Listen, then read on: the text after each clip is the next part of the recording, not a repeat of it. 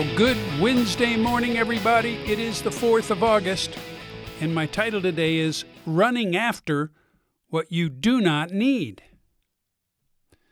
When I was in junior high, I think it was eighth grade, that time of life was pretty weird as I was changing from a pre teenager and growing into my adolescence. I became very much obsessed with the way that I looked. I was wearing these Coke bottle glasses due to my myopia. I had curly hair, unlike any of the Beatles, and I struggled with a slight case of Tourette's.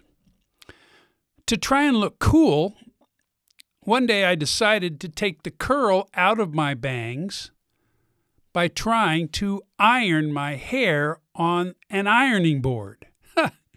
so I heated up the iron laid my long bangs on the ironing board, and proceeded to straighten out those curls. After only a few seconds, I rushed to the bathroom and I was shocked at what I saw.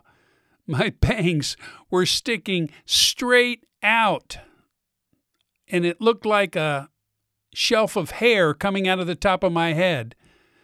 Fortunately, a quick shower solved the problem. Another thing that I was obsessed about was having the right clothing. At that time, to have a London fog jacket was cool, but it had to be a yellow London fog. With all the things working against me, I believed that having the right jacket would help me fit in. Well, it didn't.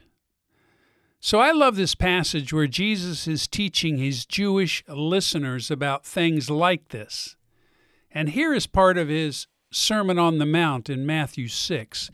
He says, quote, And why do you worry about clothes?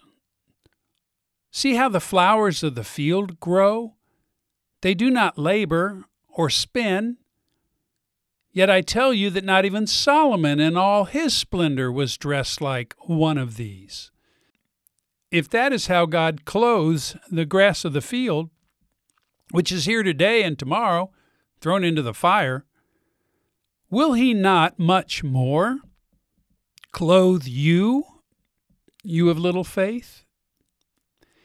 He continues, So do not worry, saying, Well, what shall we eat? Or what shall we drink? Or, or what shall we wear? For the pagans run after these things, and your heavenly Father knows that you need them. You know, when I tell addicts that they need to live one day at a time, it comes out of this passage that I'm going to read to you in a minute. Jesus is telling us to stop chasing after things as if they were essentials of life and stop making them our main priority.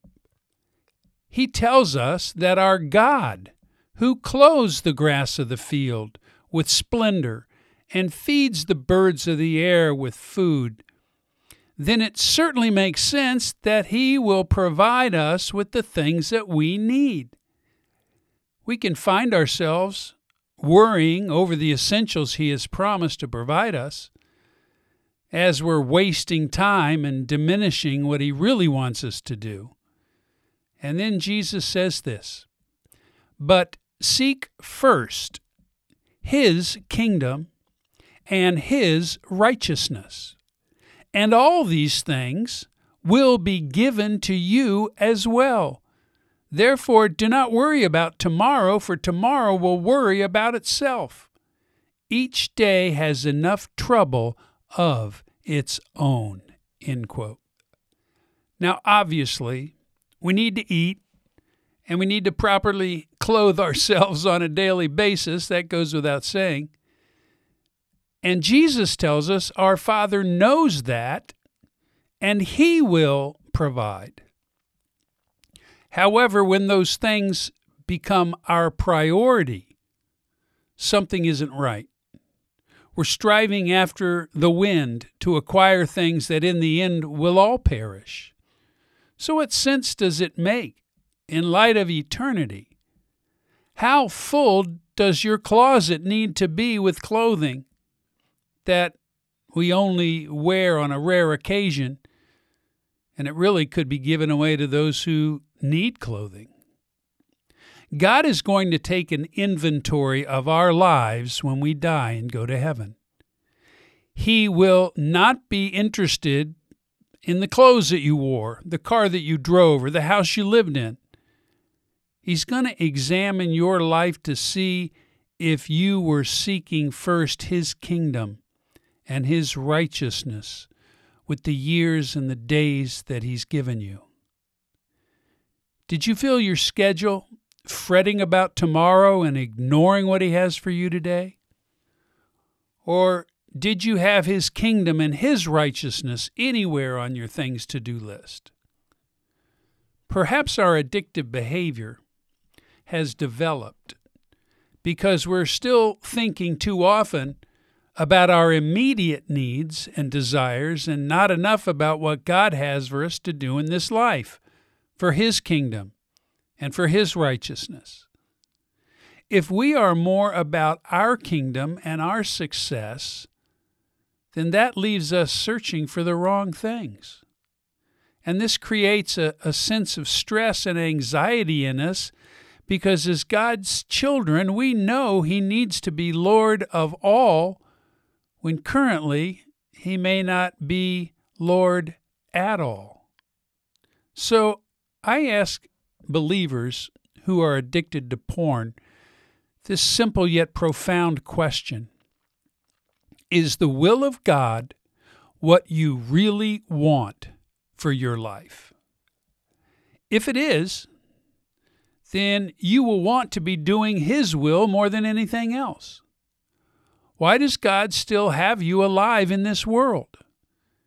If you have a pulse, you have a purpose because He still has things He wants you to be doing. He wants us all to recover and to be helping others recover as well. Now, I'm not saying that we need to be devoting our entire life to our recovery and the recovery of others. I believe that's God's calling for me, at least at this point in my life. Yes, your wife, your family, your job, and your friends are all extremely important. But what if you treated your wife the way you treat God?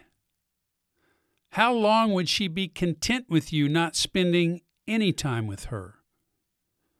I believe it's all about living a balanced life, with the priorities we have being like pieces of a pie instead of on a list. Because as life changes and as life happens, certain things need to become an immediate priority at that moment. Like when I had to leave work because my wife was taking my son to the hospital for stitches because he cut open his forehead. So I recommend you take a look at your schedule and take a look at your finances to determine what your priorities really are.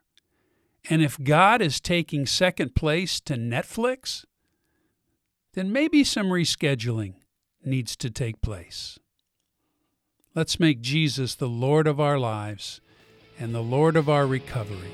This is John Doyle with the 180 Podcast. God bless you, my friends. Have a great day in the Lord. We'll talk again tomorrow. Take care and goodbye.